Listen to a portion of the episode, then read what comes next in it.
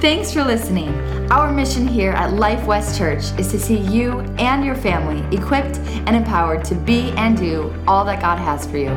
For additional resources and info, go to lifewest.church.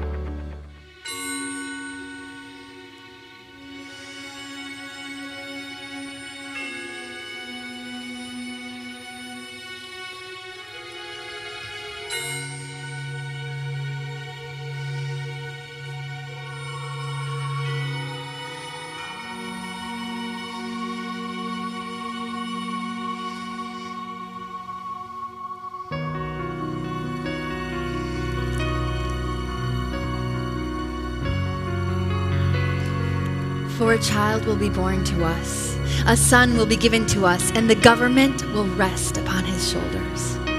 And his name will be called Wonderful Counselor, Mighty God, Eternal Father, Prince of Peace.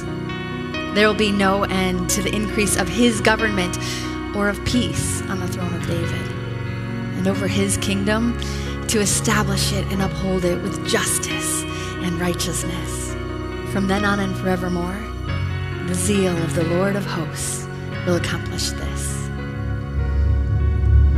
God sent the angel Gabriel to Nazareth, a village in Galilee, to a virgin named Mary. She was engaged to be married to a man named Joseph, a descendant of King David.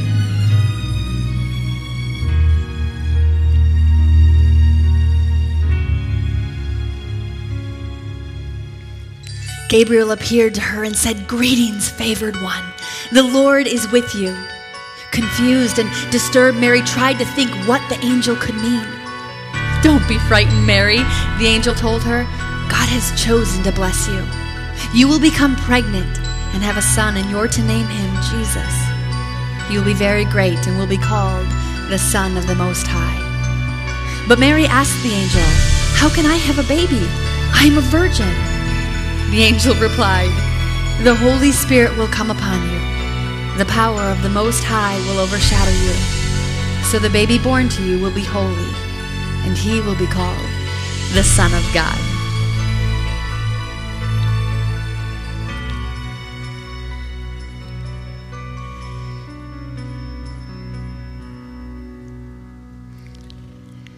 While Mary was still a virgin, she became pregnant by the Holy Spirit. And Joseph, her fiance, being a just man, decided to break the engagement quietly so as not to disgrace her publicly. As he considered this, he fell asleep, and the angel of the Lord appeared to him in a dream.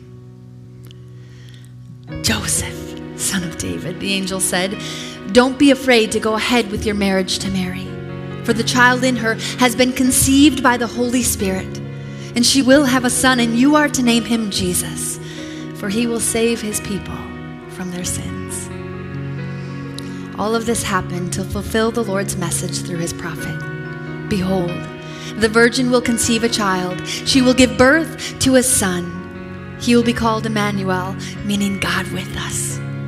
This prophecy from Isaiah 7:14 was given 700 years before Jesus was born.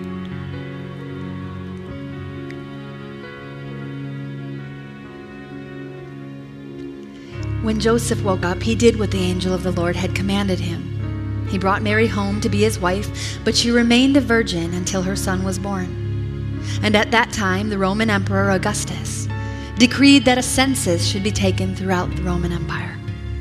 All returned to their own towns to register for the census. And because Joseph was a descendant of King David, he had to go to Bethlehem in Judea, David's ancient home. He traveled from the village of Nazareth in Galilee and took with him Mary, his wife, who was great with child. And while they were there, the time came for the baby to be born. She gave birth to her first child, a son, and wrapped him in swaddling clothes and laid him in a manger. That night there were shepherds in the fields outside the village guarding their flocks of sheep. Suddenly, an angel of the Lord appeared among them, and the radiance of the Lord's glory surrounded them. They were terribly frightened, but the angel reassured them. Don't be afraid, he said. I bring you good news of great joy for everyone. A Savior, yea, the Messiah, the Lord has been born tonight in Bethlehem, the city of David. And this is how you will recognize him. You will find a baby lying in a manger, wrapped in swaddling clothes. And suddenly, the angel was joined by a vast host from heaven, the armies of heaven praising God and saying, Glory to God in the highest, and on earth peace, goodwill toward men.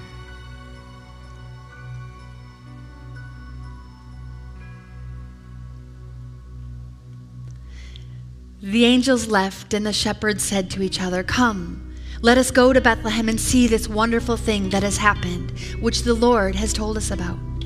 So they ran to the village, and they found Mary and Joseph, and there was the baby lying in the manger. The shepherds told everyone what had happened and what the angel had said to them about this child. All who heard their story were astonished, but Mary kept these things in her heart. The shepherds went back to their fields and flocks glorifying and praising God.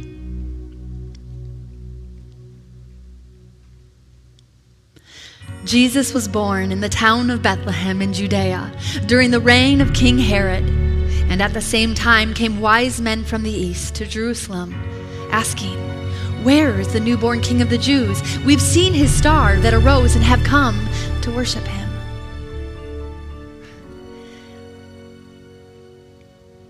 Herod was deeply disturbed by their question, as was all of Jerusalem. He called a meeting of the leading priests and teachers of religious law. Where do the prophets say the Messiah will be born? he asked. In Bethlehem, they said, for this is what the prophet wrote O Bethlehem of Judea, you're not just a lowly village of Judah. For a ruler will come to you who will be the shepherd for my people, Israel. This prophecy is found in Micah 5, verse 2 and 2 Samuel chapter 5, verse 2. Both were written 700 years before Jesus was born.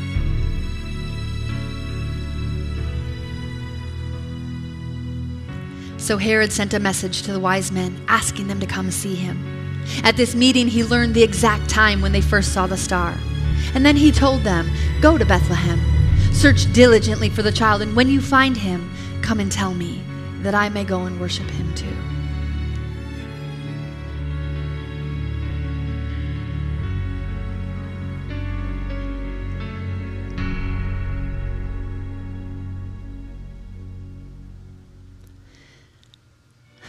After this meeting, the wise men went on their way, and once again the star appeared to them to guide them to Bethlehem. It went ahead of them and stopped over the place where the child was. When they saw the star, they were filled with joy. They entered the house where the child and his mother were, and they fell down and worshiped him. And they opened their treasure chests, and they gave him gifts of gold, frankincense, and myrrh. But when it was time to leave, they went another way because God had warned them in a dream not to return to Herod.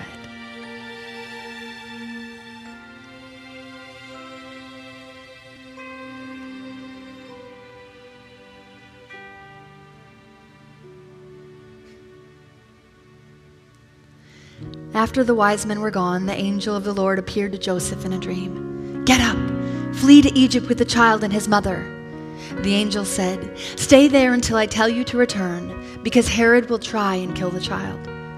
That very night, Joseph left for Egypt with the child and Mary, his mother, and they stayed there until Herod's death. This fulfilled what the Lord had spoken through the prophet Out of Egypt have I called my son.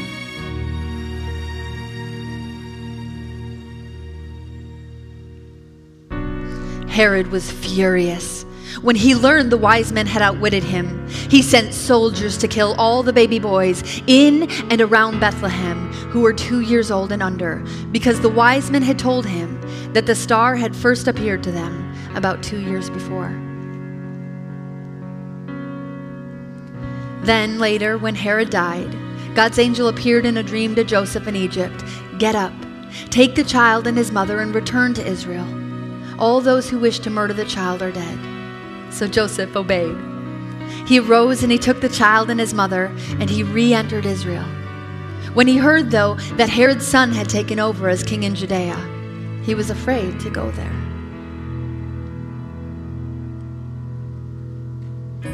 But then Joseph was directed in a dream to go to the hills of Galilee.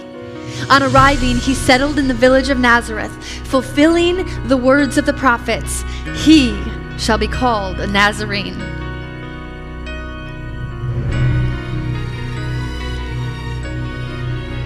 For God so loved the world that he gave his only begotten Son, that whosoever believeth in him should not perish, but have everlasting life. And this is the story